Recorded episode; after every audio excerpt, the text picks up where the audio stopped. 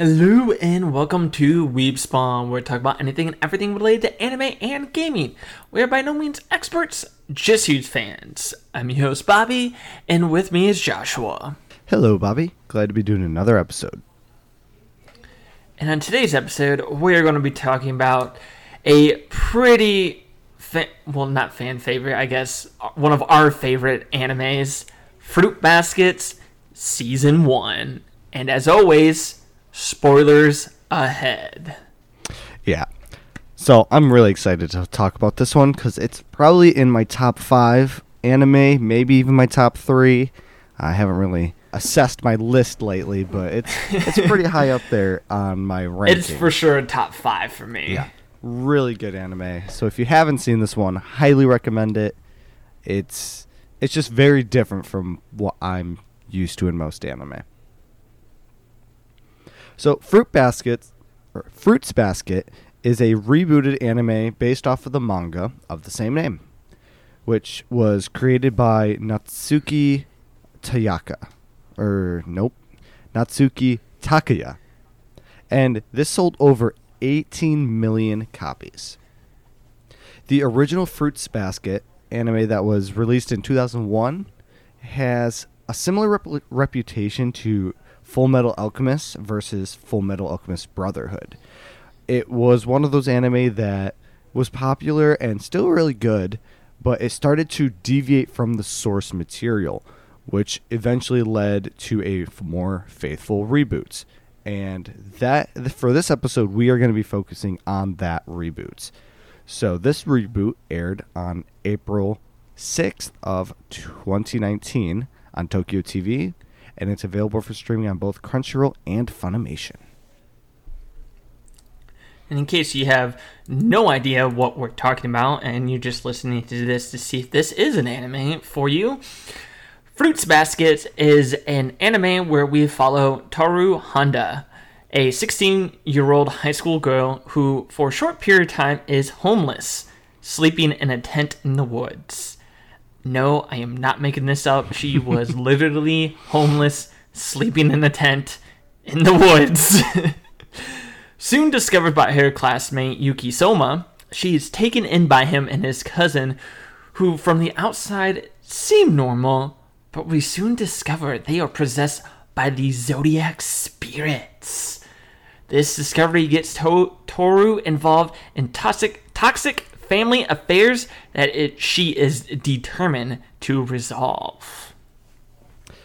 Yeah, I so it it seems kind of cliche-ish, which I mean it's a slice of life, so it is a little bit cliche. But just the way that they handle this anime is completely different than most slice of lives that I'm used to because they make it seem like at least in the beginning that this is going to be a romance.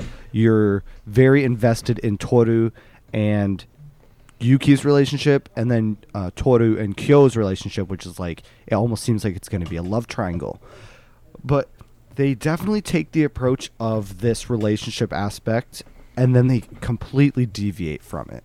So you really expect one thing and then the story slowly evolves into something much more complex and there's a lot more uh, just more complexity to it and it kind of gets a little sad too like as you continue on with it and it this is really the thing that just kept me going. There's so many theories crafting in my head as i'm watching it. It just there's so much uh so many layers to it. And in case you're wondering if you think, oh, they turn into the zodiac spirits, they literally have no like superpowers or anything. They literally just turn into their spirit animal and at most can communicate with animals of the same species of like whatever. So like the dog can talk to dogs, the cats can talk to cats, and so on and so forth. So other than that, nothing like nothing really fantasy esque. If you like heard that and thought it was going to be kind of like a fantasy anime, it is not. yeah it definitely focuses more on the realistic aspects but they add this mystery to it this hint of fantasy to add a little bit of um, depth to their internal family affairs because it would be otherwise not as exciting just learning about a rich family Yeah. problems. You just kind of like, oh, boo hoo. Yeah, And then kind of just went on with it. So, unfortunately, there are not a lot of detailed interviews from the manga artist, so I wasn't able to learn her inspiration for Fruits Basket. But she did mention that when she learned about the Chinese zodiac, it really inspired her to make something of it and make something from it. So, as for the individual stories of the characters, I don't know much about their ins- inspiration, but that's where the story of the entire series came from, just from her love of the zodiac. For the reboot, I did find an interview where she mentioned to her producers that if they wanted to reopen the story of Fruits Basket, the like if they wanted to open the curtain back up, they needed to start from scratch, and the network needed to find new everything.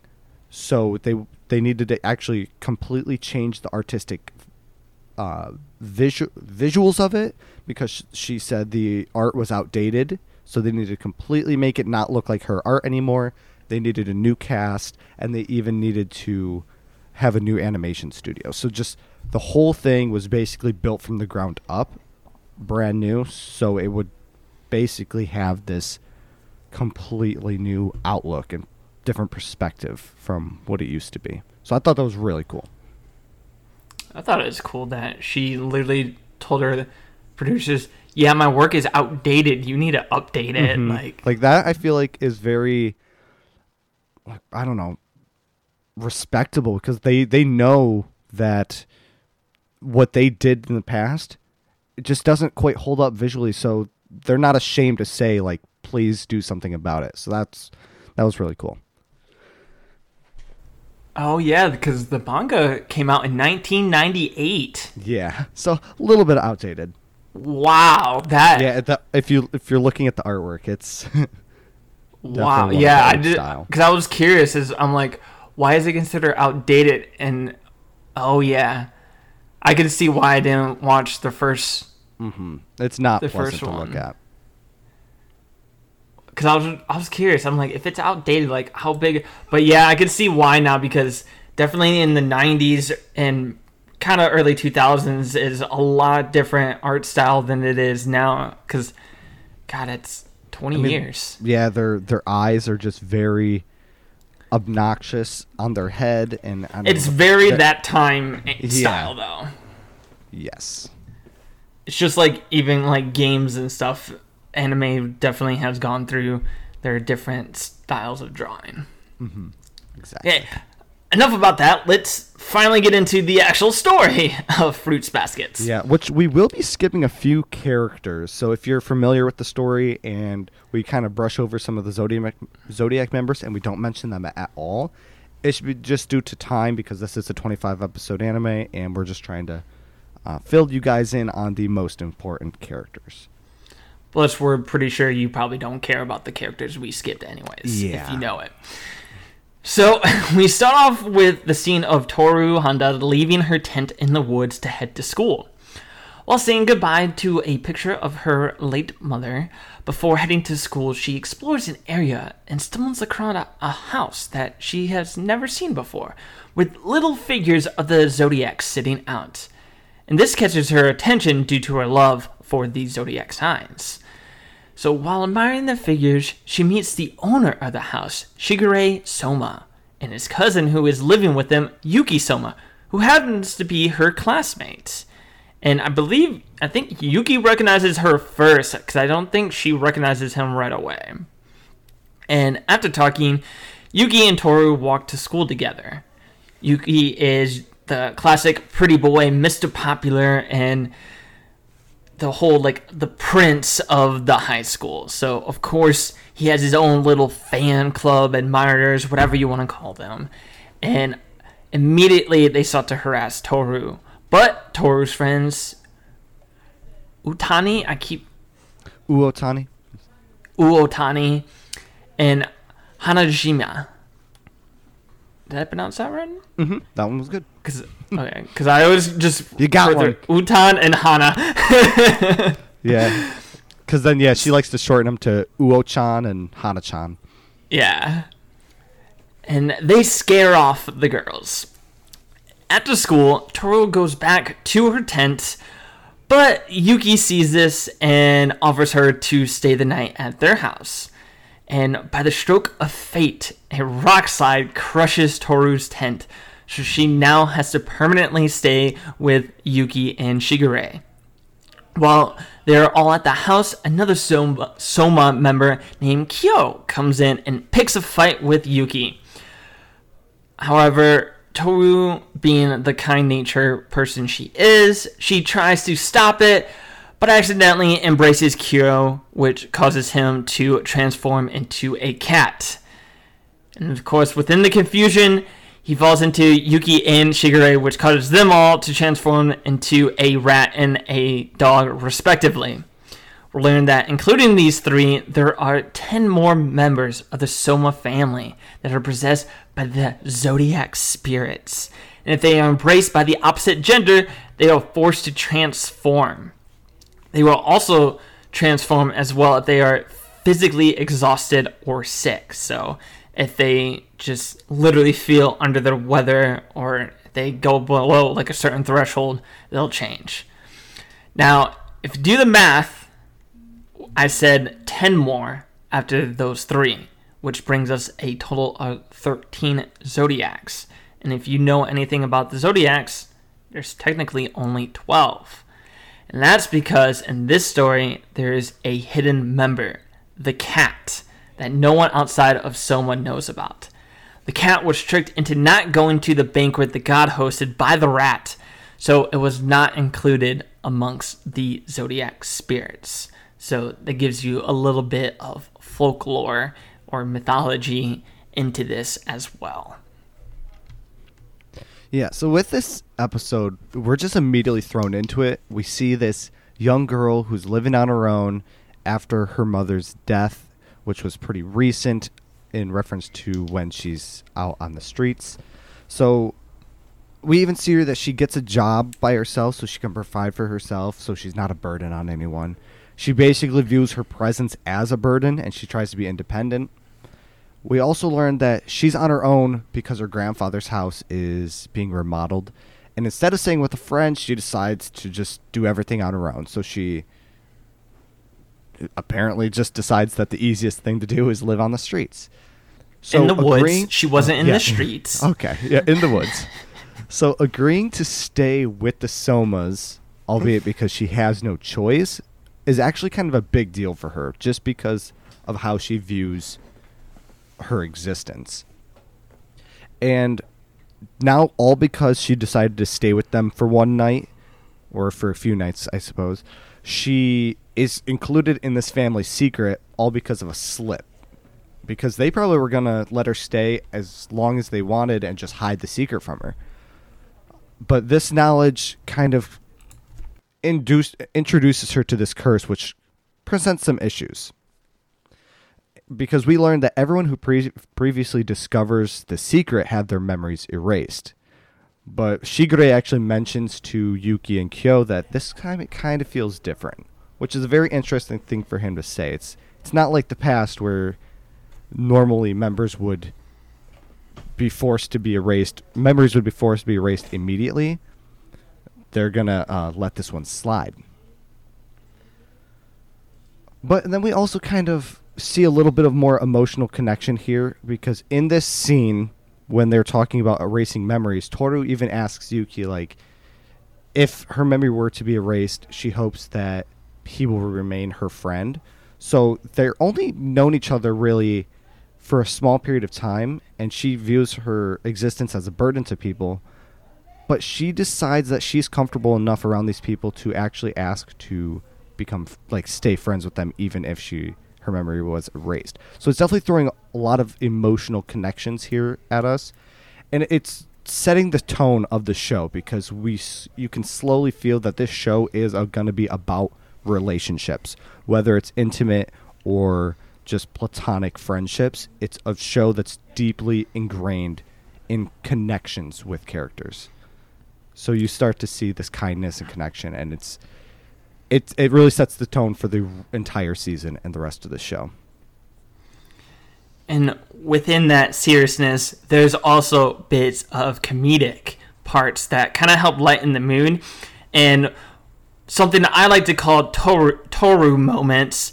This is one great one is when they all do become animals and a delivery person comes to the house.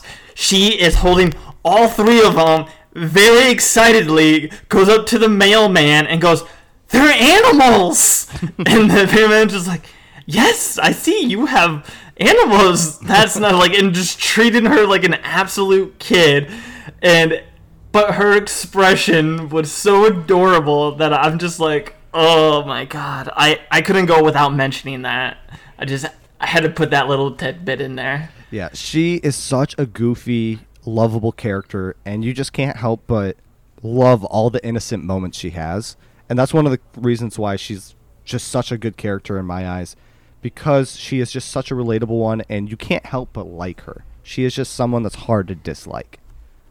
And if you remember our Blood-C podcast episode when we were talking about how to make an aloof character, this is a prime example of one where she's naive, but she's not completely naive. She has mm-hmm. core values, and when it becomes when it comes to relationships and about like her teachings, she does she sticks firm to it.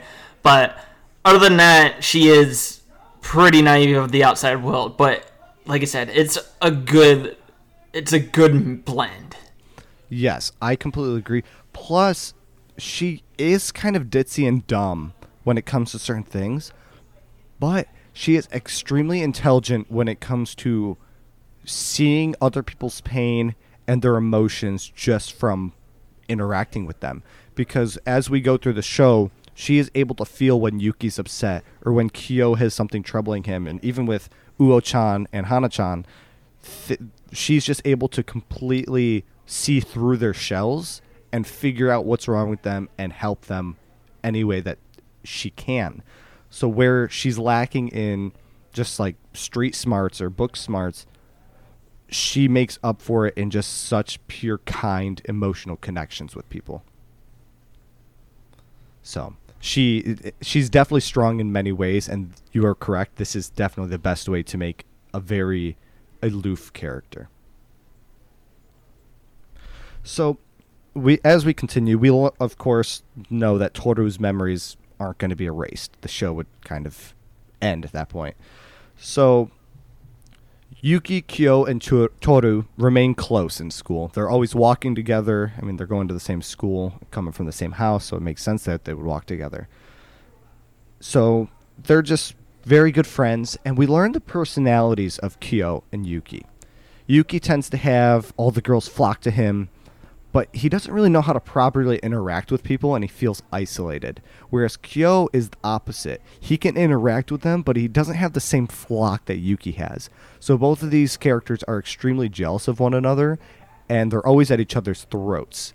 Through conversation that Toru has with Yuki and Kyo, you see that her kindness really shines through and the you see the love that she radiates. Like she gives them advice to each guy, hopefully helping them guide them to who they are and not envy the other for what they possess.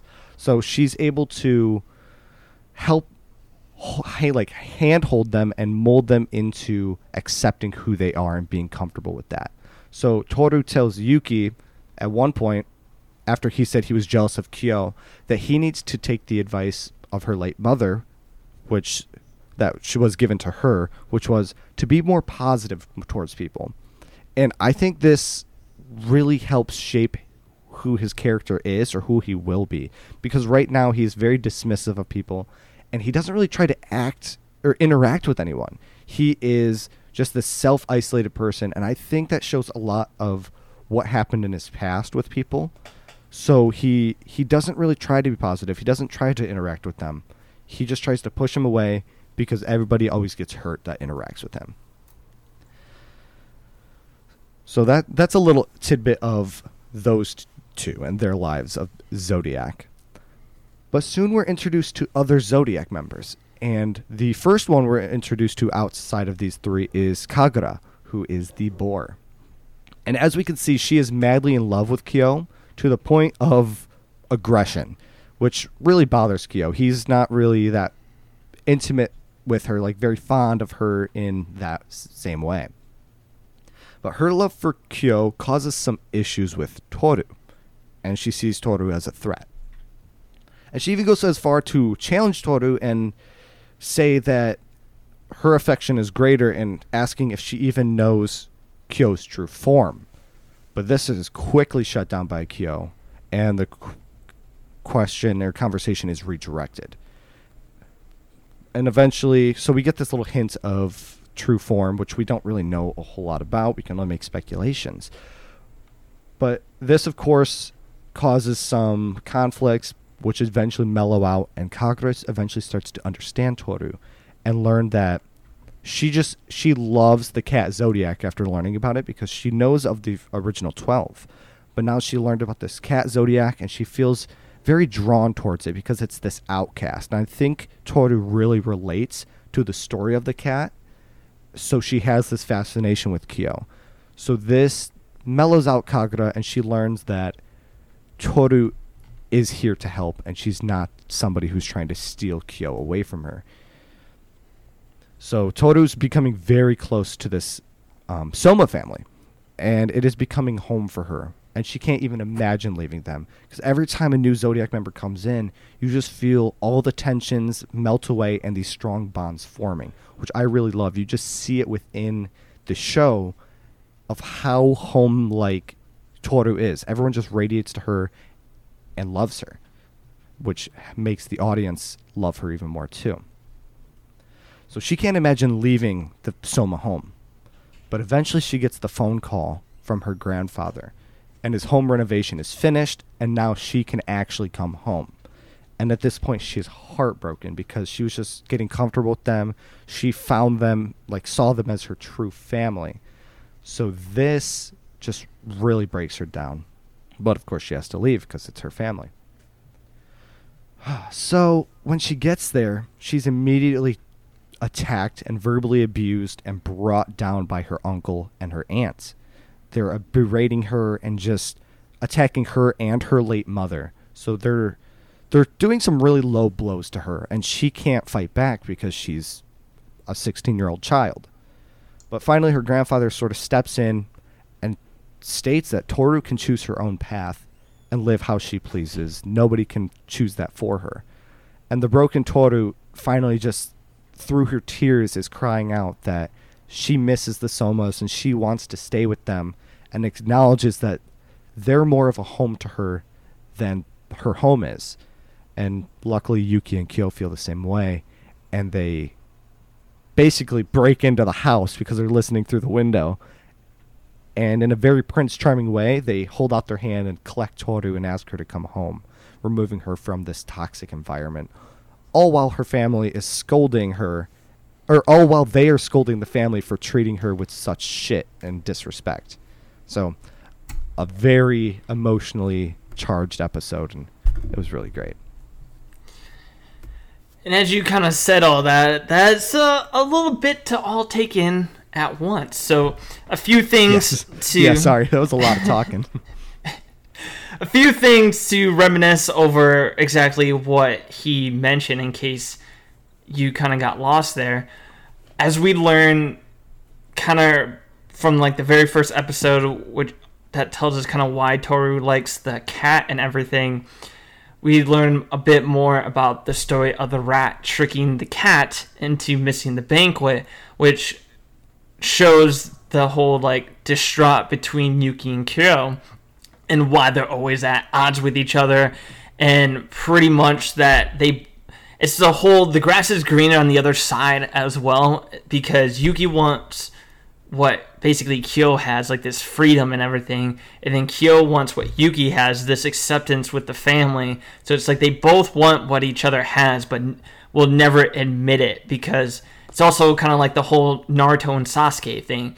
Like they I guarantee you deep down they do recognize each other and respect each other, but they would never say it because they're just they're both too prideful of that. Or they feel like if they do, they are admitting defeat, and they neither one wants to do that. Next, with the whole Kaguya thing, is another one Toru moment that I need to bring up is when Shigure, when Kaguya comes and Shigure is like, "Can you guess what zodiac animal she is?"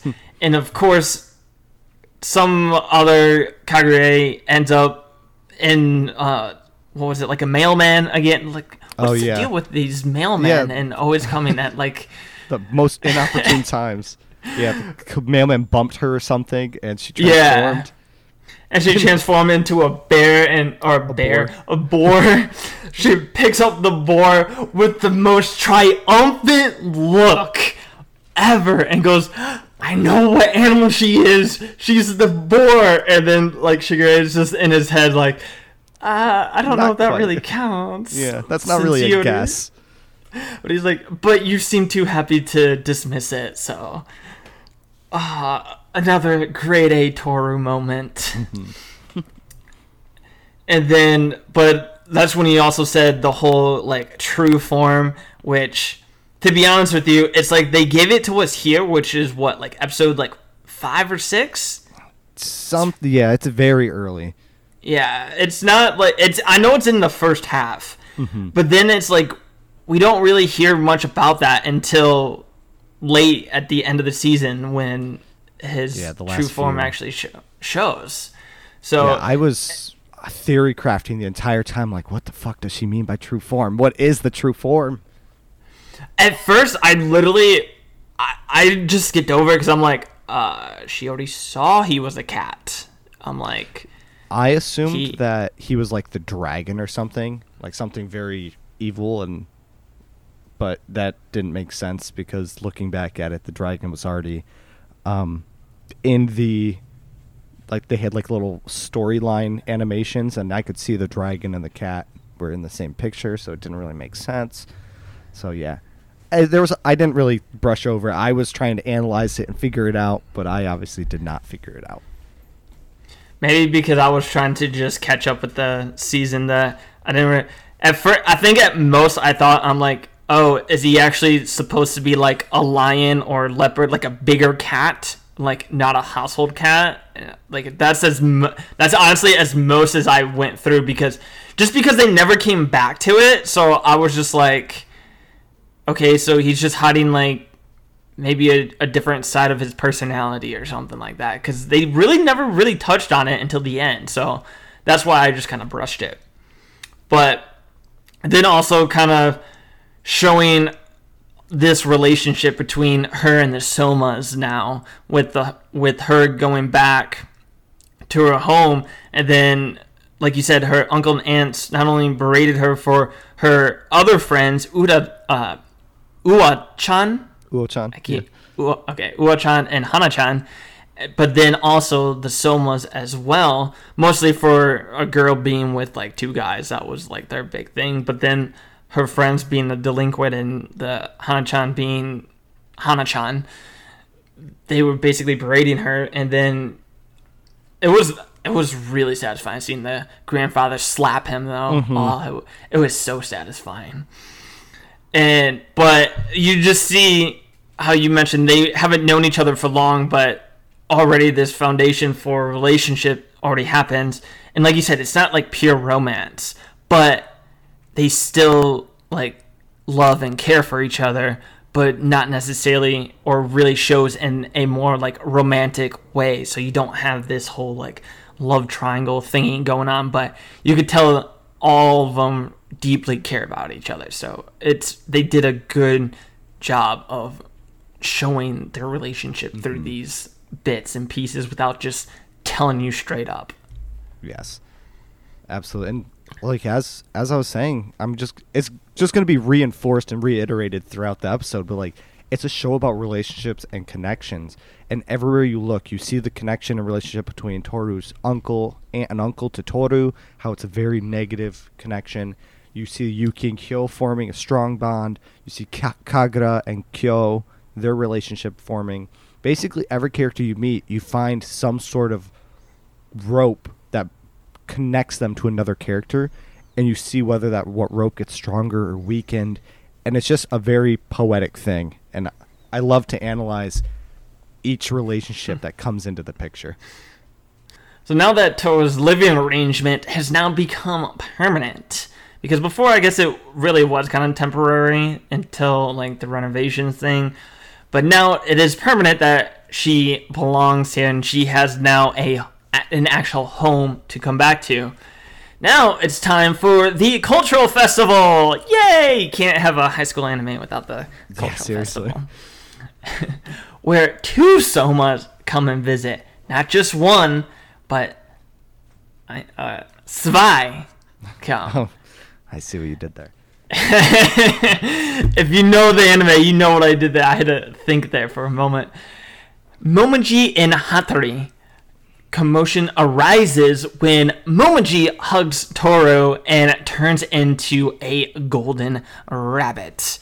Because what was really the reason? Just he He's wanted just to show her happy his form. I was about to say, I think he just wanted to show Yeah. her her form. I because I believe they had he had a conversation with Hattori about how she didn't have her memory erased, so she was the one person that the Somas were allowed to confide in and show her their true form to. So he was really excited about being able to show that he is the rabbit because he's never been able to show that to anybody else. Ellie. I think Ellie wants your attention. Yeah, she is being an annoying little hoe. luckily when they when he hugged her they were like behind this curtain for the cultural festival i, I, I think they were doing like a cafe or something or a cosplay something i, It was I- a, yeah, cosplay. Some I don't even remember. I think they had like a rice ball stand and there's some cosplay going on. Very weird. I don't really understand culture festivals, but I want to go to one. anyways it was they had a curtains for dressing so there was like whatever it was there and but if you know like whenever they hug like this poof of smoke comes and apparently that's not just anime uh, visual effects. That actually happened because when that happened everyone quickly came around and was like where'd this bunny come from? And of course they had to make some reason up. But moving on later hattori takes a picture of yuki and kyo at the request of the soma head akito. And then he promptly leaves us he's just like I, he tricked him somehow i forget and mm-hmm. it, it was funny how he did it but he tricked him took the picture and they, they were just kind of dumbfounded and he's like okay Yeah. bye and just Plus left Yuki plus Yuki was in like some sort of oh. cosplay outfit, so he was dressed like a girl. So it was really That's embarrassing for. Yuki, which I thought was really entertaining. I forget. I was like, I knew it was something like Yuki. There was something going on with Yuki, but Yuki warns to- Toru not to be alone with them because he is the family doctor, but he is also the person who erases people's memories. Of course, once the festival ends, we see the loyal and protective nature of Toru's two friends, Uo-chan and Hana-chan. I'm just saying those names because it's a lot easier than saying their full name. Yeah. Plus, that's all that Toru um, calls them, so it just feels right to to call him Uo-chan and Hana-chan. It just They feels, feel- and it also like- just feels weird seeing their name actually Yeah. flaunts. Plus, there are Uo, Uo-chan and Hana-chan. Like they're that's who they are to us. they learn that so throughout this time they kind of notice something's going on between like how while all of a sudden they got close to each other but of course Toru being the person she is she never wants to bother anyone else not even her closest friends but of course being the closest friends they are they know something's up and basically forces her to get an invite to the Soma's place so they can make sure it's a like good nurturing or whatever environment. And during this sleepover, Toru brings up a story to her friends about how a young girl, a boy, and a boy saved her when she was lost, and the only memory she has of him is this hat left behind. And we see that Kyo was also listening on this story. And the next day, the girls give their blessings to take care of Toru and leave. They they realize that the Somans really do care about her and that she cares about them, that it's a good environment. So they give their blessings and they're like, please take care of Toru for us. And they promptly leave. And as they leave, Toru gets a car car call, and it's from Hattori. He requ- he requests that she come to the Soma estate alone. Bum, bum, Dun dun dun. He tells Toru that she needs to leave the Somas alone before she becomes a burden by the curse. But she refuses, and through a very klutzy event, discovers that he is the dragon. sea dragon, that is. Zodiac. It took me forever to realize the correlation between sea dragon and dragon because I'm sitting there like, there is not a sea dragon in the zodiac. So what, like, what the fuck? And then I realized, like, because I'm, I'm making a whole bunch of theories, like Akito, I'm like, Akito's got to be the dragon because that bitch is fucking psycho. But then um, I realized, I'm like, wait, it's a sea dragon. I'm, it is the dragon, and I'm an idiot. So thought I just Good thing it wasn't there. a Komodo dragon. Oh, that'd be cool. That would be cool, but that would have been a lot harder to hide. Well, yeah. I don't know. I don't know what would have been harder, a Komodo or Sea Dragon, because Sea Dragon you would need to go to water, so you'd have to immediately be carrying empty clothes and a Sea Dragon in your hand. So, True. But either way, after this whole incident happens, to continue the story of relationships, we we leave the Hattori's. We learn that Hattori's intentions are actually pure at heart, and Momiji tells Toru that Hattori actually had to erase the love of his life's memory because of the burden of the curse he caused her.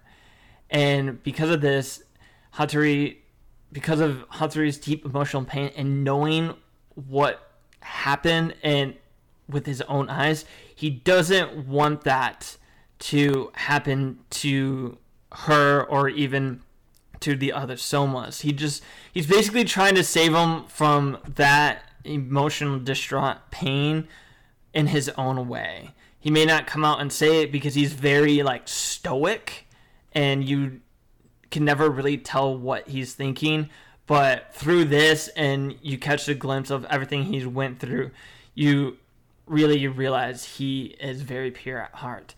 But and then so he gives this whole like speech and whatever and then before leaving their residence Toru, Toru catches a glimpse of the infamous Akito Soma who we will talk about later Yeah. So yeah, there's a few things about like the past few scenes you were talking about that I really liked. And one was Momoji and the pure happiness that he emits when he finds out that Toru is able to look at their true form and not have any repercussions from that. So he immediately throws himself at Toru. This was such a pure relationship because he was just happy to finally have someone who accepts him for who he is. Because we, well, you will probably talk about it later when I ask you about your thoughts on certain characters because you had a really good analysis on Momoji just after meet, meeting him like once or twice. You were hit the nail on the head. So the fact that he was so happy to find someone who accepts him is really t- true to his character, and I just loved that scene. And one thing I want to mention because I just realized I never did mention the whole joke I said at the beginning. Momoji is half German. Oh And yeah, glazed over he that one. He speaks, yeah. In the sub version of Fruits Basket, he actually does speak German, Mm-hmm. and he will like say sentences in German because he just knows it. So that's the whole reason why I said not one but zwei because that is two in German. Yes. Yeah, totally, totally just brushed over that one as if that didn't happen. I guess we could have leaved it for like Like an Easter egg. people. Yeah, I mean, I could Yeah. always cut this part Yeah, out, but it's all good. Yeah, and then as you said, Uo-chan and Hana-chan in- forcefully invite themselves over to the Soma household to make sure that Toru's being taken care of. It just shows how strong of an impact Toru has on Hana, U- Uo-chan and Hana.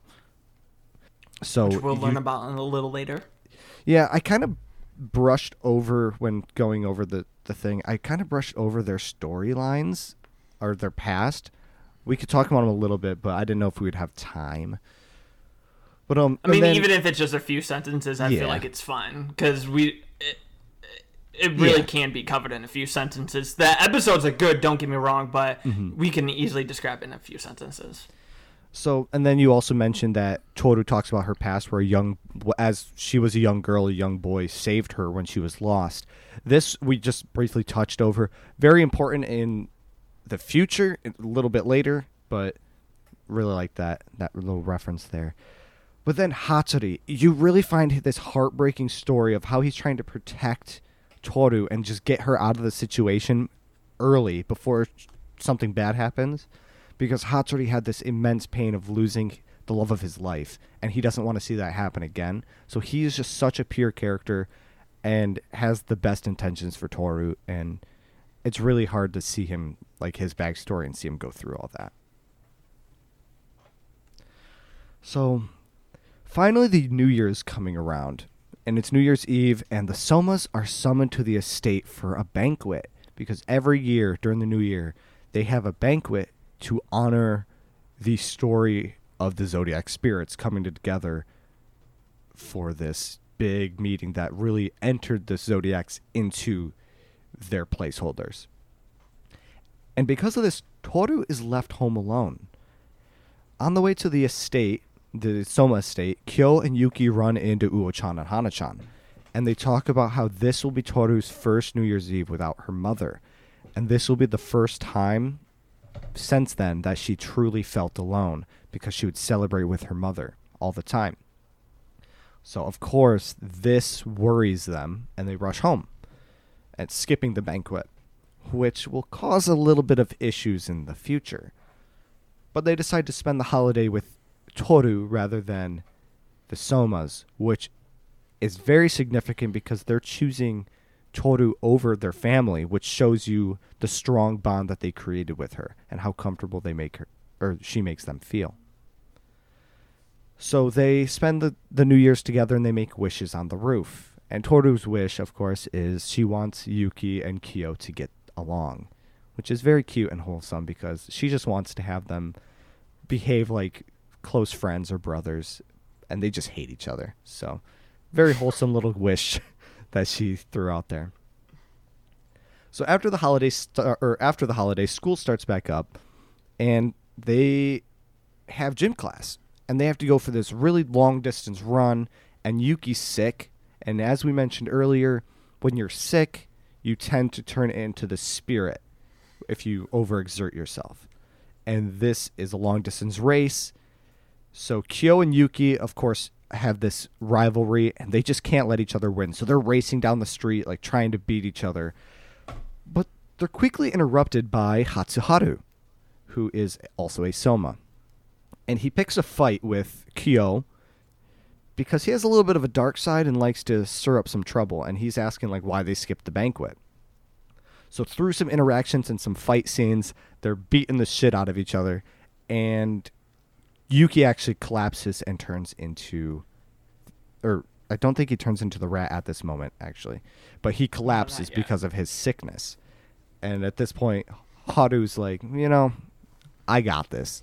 Just hug me real quick. So Toru hugs him. He turns into an ox, and they're dragging Yuki on his back across the town, which I think is hilarious. It's just like, Hold on. Oh, yeah, I just want to mention my. So, a little. There's just a little prior information. He already has seen all this before I have. And so, once we get a little later down, as he kind of mentioned earlier, he wanted me to give you him all my first impressions of characters and then characters at the end of the season. And so I knew the different zodiacs, and I was keeping track of who I haven't seen yet and the horse has been one I haven't seen yet. And so before this whole shebang happened, and he's like, "Don't worry, I can carry him in my other form or whatever." So instantly in my head, I'm like, "Oh, cool, we met the horse." and then when he hugs him, he turns into a fucking cow. I about lost it. It's just- I li- it was like the best introduction to a character so far in this series. I like literally lost it, and I I still love this scene. Yeah, they definitely make you think that he's to be the horse because he's like, "Th- my form is perfect for this type of situation. and then he turns into a cow, and they're hauling him through the town. Imagine what Toru's friends were thinking, watching her hugging a cow, carrying Yuki through the streets of Japan. Just a quite interesting little scene. So oh. that was a, a fun little introduction to him. So finally, they get back to the house. Oh, sorry. Let me give you a, a bigger.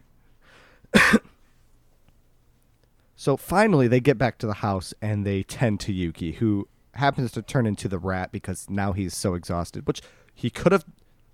Why didn't they just hug him when he was on the ground and just carry him? Y- You know- you know, I didn't even think of that. He's a rat. Put him in your pocket. Whatever.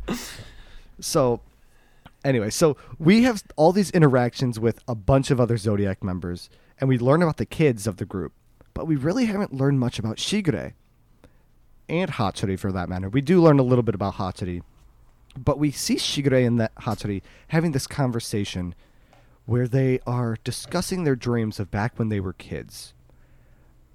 And Hatsuri mentions to Shigure that he knows that he's manipulating Toru for his own benefit. And I found this really interesting because up until now, you kind of assume Shigure is a very caring individual that wants to protect the children under his roof, while possibly pushing against the main branch. But it really changes your perspective when he is having this candid conversation with, with Hatori alone, and you learn that he is manipulating Toru. So you kind of wonder whether his actions are a little more sinister than we originally thought. And you wonder what he's doing. So after this conversation, he even visits Akito and has a conversation. And from my understanding of the conversation, or what I see from it, is that you could tell that um, Shigure doesn't care for Akito, but he's putting on this facade that he truly does care, telling her or him, telling him that he has this very, like he cares for him and just because I don't know, you have this very interesting dynamic between them. And Akito has this complex, like, why don't you care for me like the other members of the Zodiac and this and that? So it almost seems like they know each each other are playing like this game, but you also have this feeling of they're holding up this charade and they don't actually know each other's true intentions. So it's a really hard thing to tell, but you start to get the vibe that they are catching on to each other. So it, starts to get very complex here. So after a little bit of time, Akito actually decides to meet Toru face to face because uh, he has been hearing a lot of stuff about Toru, but never actually meeting. So Akito actually goes to school and confronts Toru and is basically intimidating her and just kind of showing that he's boss. And Yuki sees this and tries to get Toru away, but just standing in the presence of Akito makes him freeze and he trembles to the point where Toru actually has to save Yuki instead of what Yuki intended, which is very interesting seeing the type of character that Yuki is and now in the presence of a single character completely falls apart. Yeah, it's definitely a lot. Like you said, the whole skipping the banquet is a huge factor. And now that it's guaranteed Toru is now going to be involved in the Somas, whether she wanted to or not, which knowing her, she would have anyways. Mm-hmm. But this kind of just solidifies that. Yeah, I think the b- skipping the banquet is what caused Akito to come meet Toru, which is gonna in turn make a very difficult experience for her.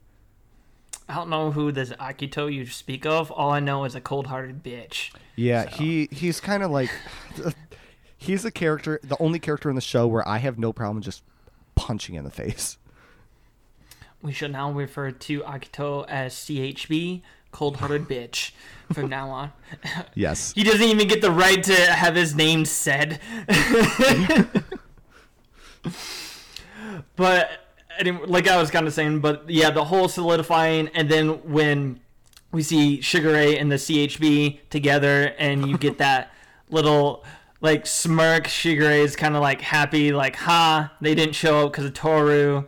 That's when you know something's up. Whether he's using Toru or just coincidence, like hey, it's a win-win. Like Toru can help the Somas, and then he also gets like a little revenge with it. And then when they finally meet face to face, you really see Akito's true colors. And then, as you mentioned, the whole kind of like swapping characters where Toru protected Yuki this time. And it's just now you know. This also solidifies the fact that something is going on with the Somas other than just the Zodiac curse. Like there's something going on, not just that, that keeps the Somas distant from everyone. So after this, we kind of get it's always like a serious moment, then followed by like a comedic moment. They really do set the pace pretty good, and I like it because sometimes it's it's not always enjoyable if it's all serious like all the time. You kind of want that comedic bit, and then to do that, we got introduced to another Soma, Ayame, who is a slicker, slippery little snake. I hate that you did that. Anyways, he's the snake, and I'm pretty sure. I think Toru finds the snake, or Mhm. Yeah, yeah, it was, takes this. it was a rainy day, I believe, and it gets him really sick and weak because obviously he's possessed by a cold-blooded reptile. So he kind of just collapsed, and he, she found it on the sidewalk. and she's taking it home and of course it's like in her shirt because she's trying to protect it and yuki finds this and immediately grabs the snake by the throat and is like here cook this up now or something like that. And it, he the snake eventually turns and we find out ayame is yuki's older brother. And this is when we kind of learn what actually happened with Yuki because Yuki, who's normally like this calm and collected, like even towards Kyo, he's still pretty calm, like even though they fight. But all of a sudden, you see this straight, disordained, like almost pure hatred for this character. And we find out that Yuki was like tormented and forced locked into this like room by himself and he tried to reach out to Ayame but of course they were only kids and Ayame has like a what 10 year difference I think so. Or- something, something about about that time frame. so it's a pretty big difference in leap for year for being a older brother and a, and a younger brother. And so he didn't really know at the time what was going on so he kind of shrugged him off. Well now that he realized what's going on he's trying to make up for all that lost time and he has become a very doting older brother even though yuki wants no part of him. Because he's very clingy and insists on skinship and yuki's like get away from me. You're disgusting like the whole thing. But it's just he's so lovable. He does it in such like a lovable way. Like he's very kind of like dumb almost like this woman womanizer like persona.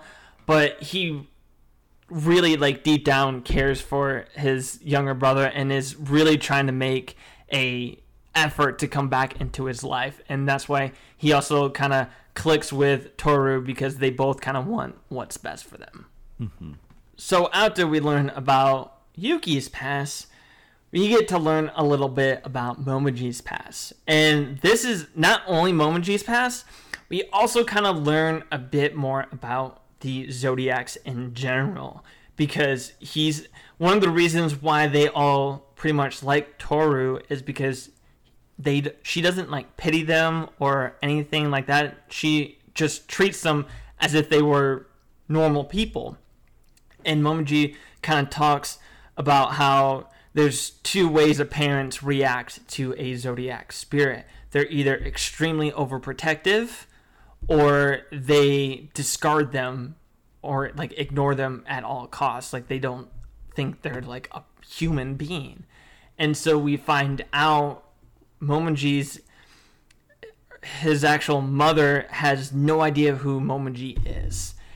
He like she knows he's a soma, but they think it's like a cousin or something, or she thinks it's some other part of the family member, because we we find out that when Momiji was born and his mother found out, she was so disgusted by it that she actually tried to commit suicide because she thought she birthed a monster.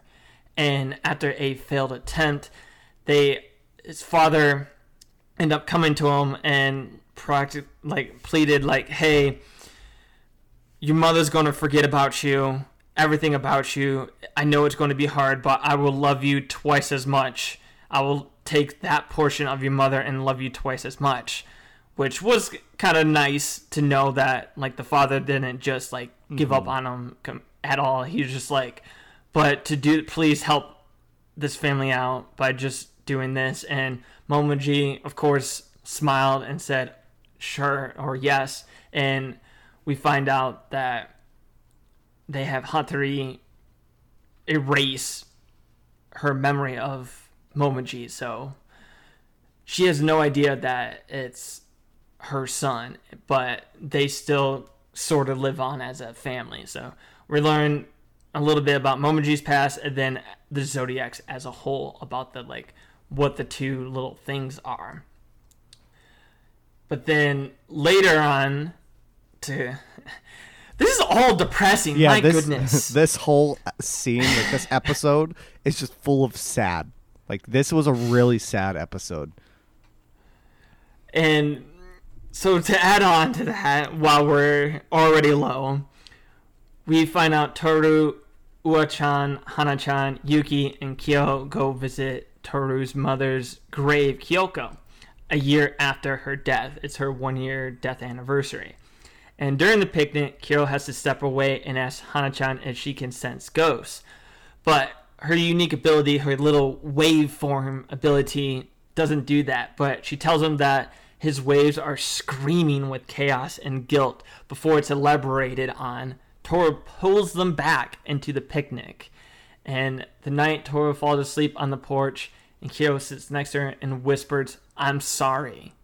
Meanwhile, Yuki sees Toru's baseball cap in her room and is shocked to see it, as if he knows what it is. So we get all this depressing stuff, and then all of a sudden, we get all this freaking foreshadowing mm-hmm.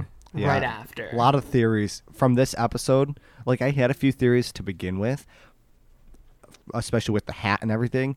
But uh, after seeing this scene, I, a lot of theories popped up that we'll probably talk about at the end. We're gonna have to speed it up a little bit, but if we want to get to our theories. But yeah, a lot of things came from this episode where I'm just like, holy shit.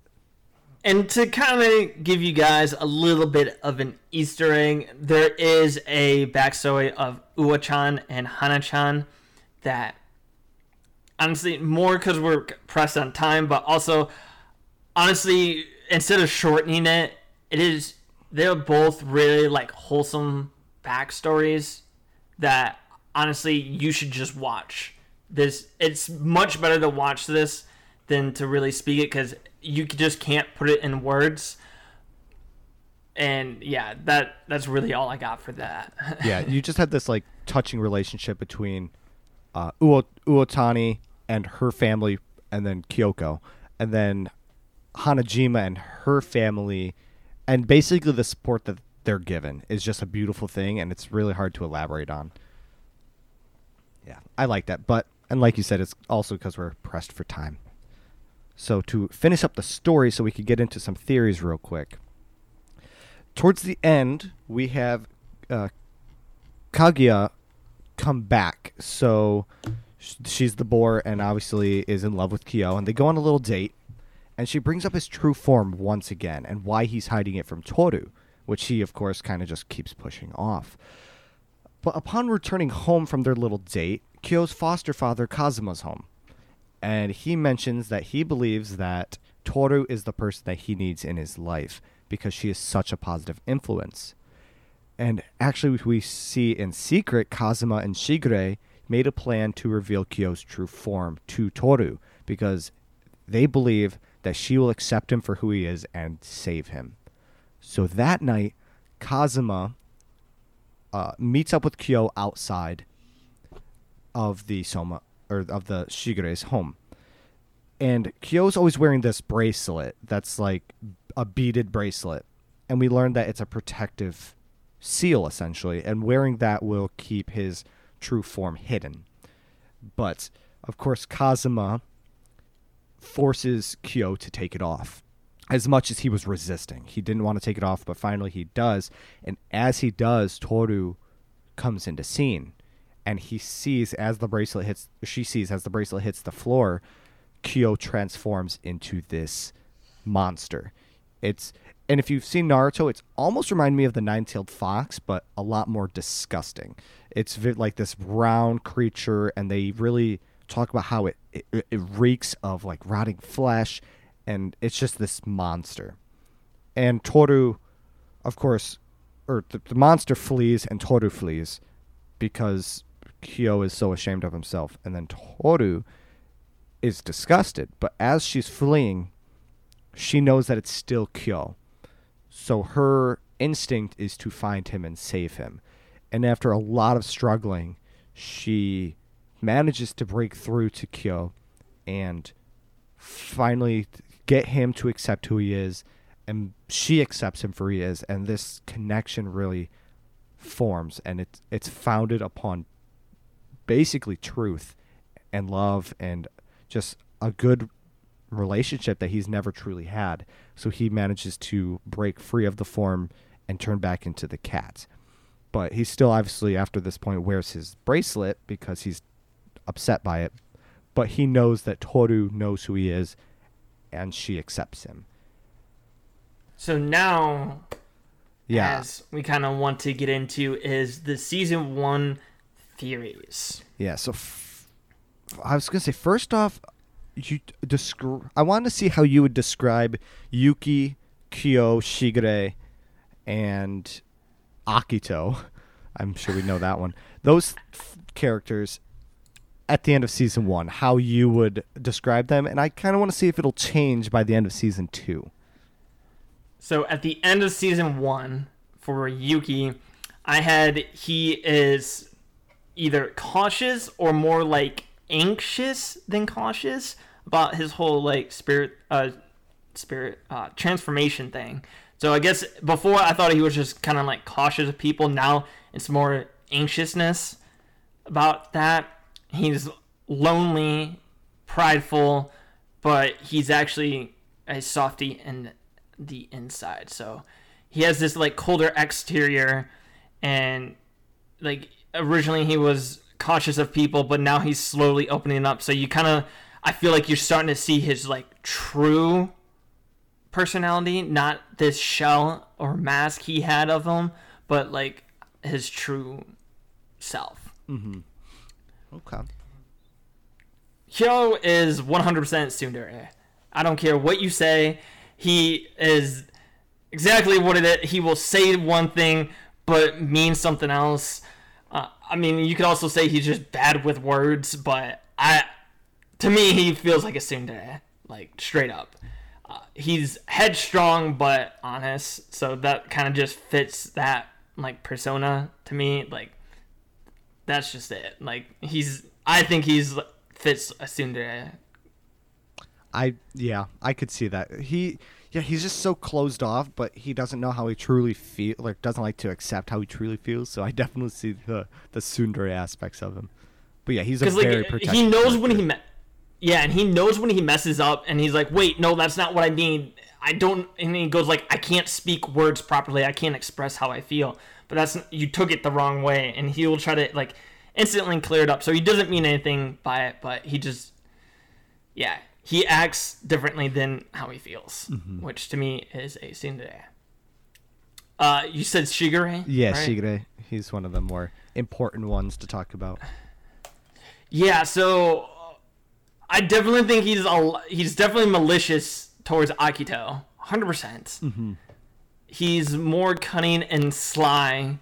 I kind of I almost thought he had he would have a secret side to him just because I feel like a lot of these like aloof fake personas Mm-hmm. it's always it's never they're never truly like that. They Right. almost always have a hidden side. Though seeing how he interacts, I also think he's still a pervert, though. He's definitely a pervert. There's no there's no denying that. I think that part. I think that part. He just like he just adds on to that personality, so Mm-hmm. like no one questions uh, it anymore when like he does something. So and then um, Akito. How do you feel Oh, about Akito? favorite character. Mm-hmm.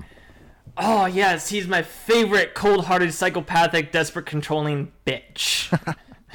I, I figured that would be the same as halfway through the episode, but just wanted to Oh, put that on the record.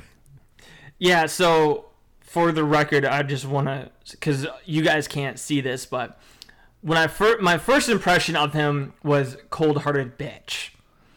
Then by end of season one, I added a few more adjectives to that. the Yes. cold-hearted, sociopathic, desperate, controlling bitch. Yeah, I, I think that's fairly accurate. So I'm not going to argue on that those points. he he is a character that's just like he's, eh, he's so punchable. So So I want to know what your theories are based on the end of season one. So even after talking about this and everything, I still think my first theory I came up with is still pretty sound at this point. And I so I just want to put on the record I love this theory. So this one's very good. So I think Toru is either the reincarnation or descendant because the Soma's all descendant, so she could just be a descendant. But she's actually the descendant of the god or the person who held the original party of the Zodiacs, and that's why Akito hates her for it and wants the family to himself. Is because she, d- like, I don't know if they got taken away by this person or what, and is also the reason why all the Zodiacs seem to be drawn towards her. Like I even after only meeting them for a little bit. Yeah, so I just want to say that I did not have this theory in my head after season 1. It I just feel like it's it makes a lot of sense. And I just really like that one, so this one's slowly making its way into my theories and yeah. It's pretty cool. I like that one. And I also want to put on record I have not seen any of season two yet. So for me, this is literally everything is from season one. I haven't even seen the first episode of season two. I have refused to watch it until we were done with this podcast, so I can watch season two completely, fr- like do this theories completely fresh. Yeah. So another one that I still feel like holds true, or it's something aspect, is Shigure knew and or loved Toru's mother. Hence why Toru's mother, she always talked to Toru about the zodiacs and why Shigure has it out for Akito. Because if you remember how what happened with Hatori and his loved one, I feel like that could have happened between Shigure and Kyoko. Very interesting one. I don't know if I'm on board with this one, but because we do know that Toru's father was in the picture at one point, and maybe it was one of those situations with Hatori where his she remarried and met somebody else. So it's possible, but I don't know if I'm on board with this one quite yet. Well, that's why I, I feel like I could probably get. Well, it was more like a one-sided love, mm-hmm. Okay. or like it, like not. It wasn't like a mutual thing, Gotcha. or like they like they knew each other, and that's how like because Kyoko always told stories. But anyways, another one that is going off of the whole little tidbits about the hat, the they keep referring to like an incident, how uh, Kyo said, "I'm sorry." How Kagura is kind of has like this guilt towards Kyo, is that they were actually all four of them were childhood friends, and Kagura accidentally made Kyo reveal his true form to everyone like in the village or whatever it was and everyone had their memory wiped. Hence why toru doesn't realize who that hat belongs to why kyo and yuki both recognize the hat. I think yuki was the person who wore the hat. Kyo knows what happened so that's why he says i'm sorry and why kagura feels guilty because she's the one that made kyo do whatever it did that causes everyone to wipe their memories. That's what I think.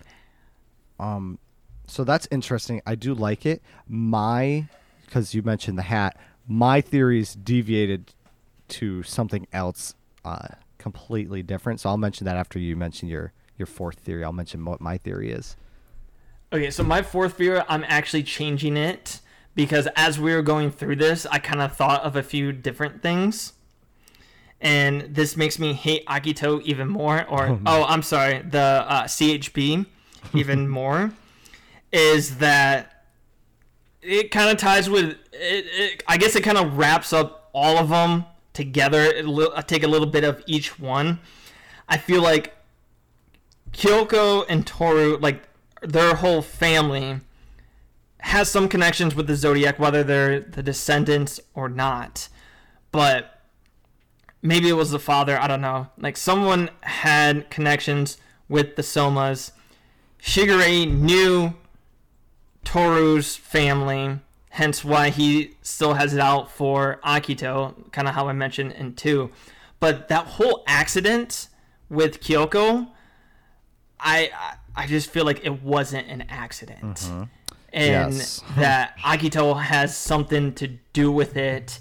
Uh-huh. and Shigure or like maybe Shigure just knows he purposely did that, and that's why he hates him.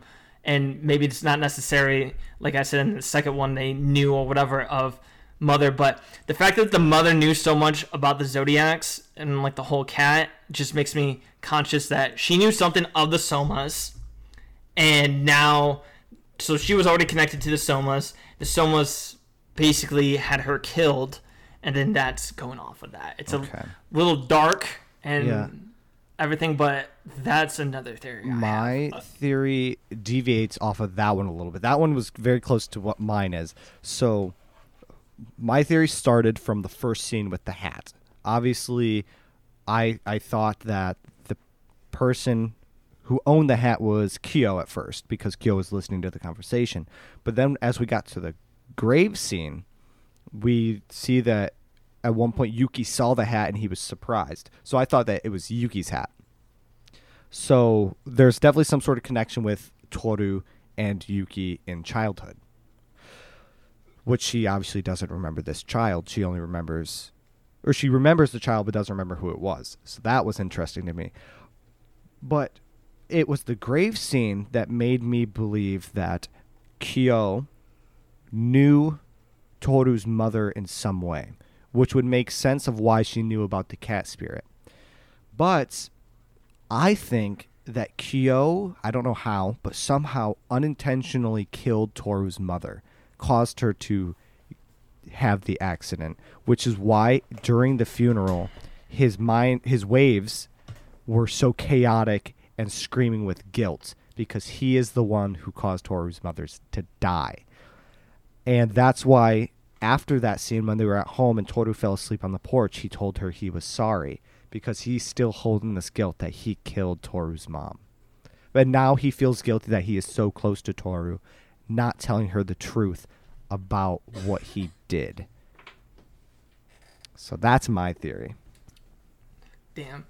I I almost forgot about the whole grave scene where he like knew that mm-hmm. I could easily see that happening too like maybe he turned into a cat and he couldn't get out of the way of the truck or like whatever because I believe it was didn't they say it was like a car accident mm-hmm. or something yeah motor I think motorcycle or something yeah yeah and she could have easily got out of the way to like car but yeah get out like get out of the way and protected him mm-hmm. and that would that would fit Kyoko's character, and then also why Kyo is so sorry. guilty about it.